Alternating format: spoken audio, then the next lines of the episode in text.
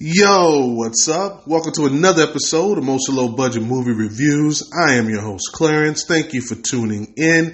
In today's episode, I have another Christmas movie, but this time it's a horror comedy called It's a Wonderful Knife. Now, by the title, I'm assuming it's some kind of play on It's a Wonderful Life. Uh, now that is an interesting concept for a horror movie, uh, Christmas horror movie at that, and I'm kind of curious as to how you know they're going to incorporate this whole theme. So, what is this one about? Winnie is celebrating the Christmas season with her family and friends in a small town called Angel Falls. Her father works for this real estate tycoon named Henry that wants to take over properties and build this shopping center. Now they have a meeting at this man's house about his property. Spoiler free, I really can't get any into any of that. Uh, meanwhile, Winnie is out partying with her friends, and her best friend goes outside with her boyfriend, uh, and things don't go well as the killer strikes. The killer continues to attack people, including Winnie and her brother. However, she's able to stop him and reveal the identity, you know, becoming a hero. Fast forward a year later, and her life is not going exactly as she planned.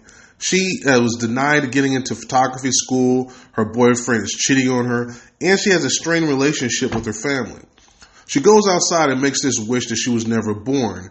And that's actually where I'm going to stop because from there she discovers the ramifications of her not being alive and how that affects her family and friends, and finding out the killer is still alive and active over that past year. So, what did the pros think? Well, they came in at a 53% on 74 reviews, with the audience at a 72% on over 50 reviews on the Rotten scale. But what did I think? Well, let me start with the positives. Now, I definitely love the concept and the execution of that first act. Starting out where you end with the killer being stopped and then going into the aftermath of what happened to our hero. One would think life would be all good, but it wasn't in this case.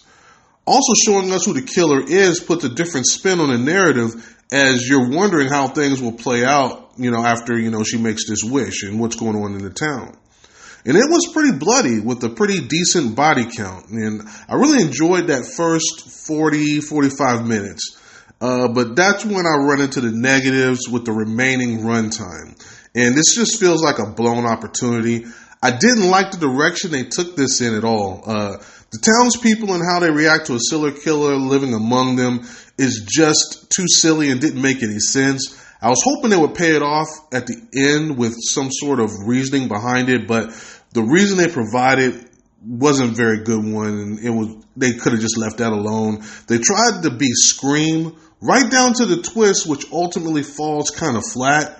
Very anticlimactic uh, for such a promising start. Uh, but yeah, I don't want to beat this one up too much. Let me bottom line this one for you. Did I enjoy it?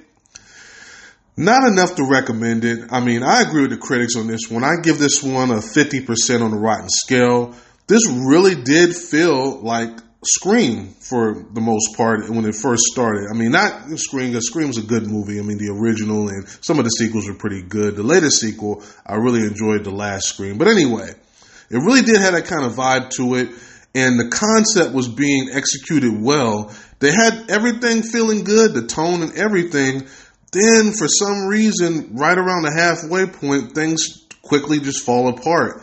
And they they lose the whole slasher feel of it. And then the style of comedy kind of changed from being you know kind of just you know one liners and dark to kind of just being silly. And it just crawled to the finish line and it was very unsatisfying and you know justin long they wasted a really good performance by him he's been in a lot of uh, these type of horror movies and yeah it was just really disappointing uh, especially from the way it started. So, yeah, you can definitely skip this one. With that being said, I'm going to close it out right here. If this is your first time, don't make it your last. This has been a Podbean production, mostly low budget movie reviews with Clarence. Thank you for the support. I appreciate it. Thank you for tuning in. And don't forget, the TikTok is live now. Uh, low budget movie reviews.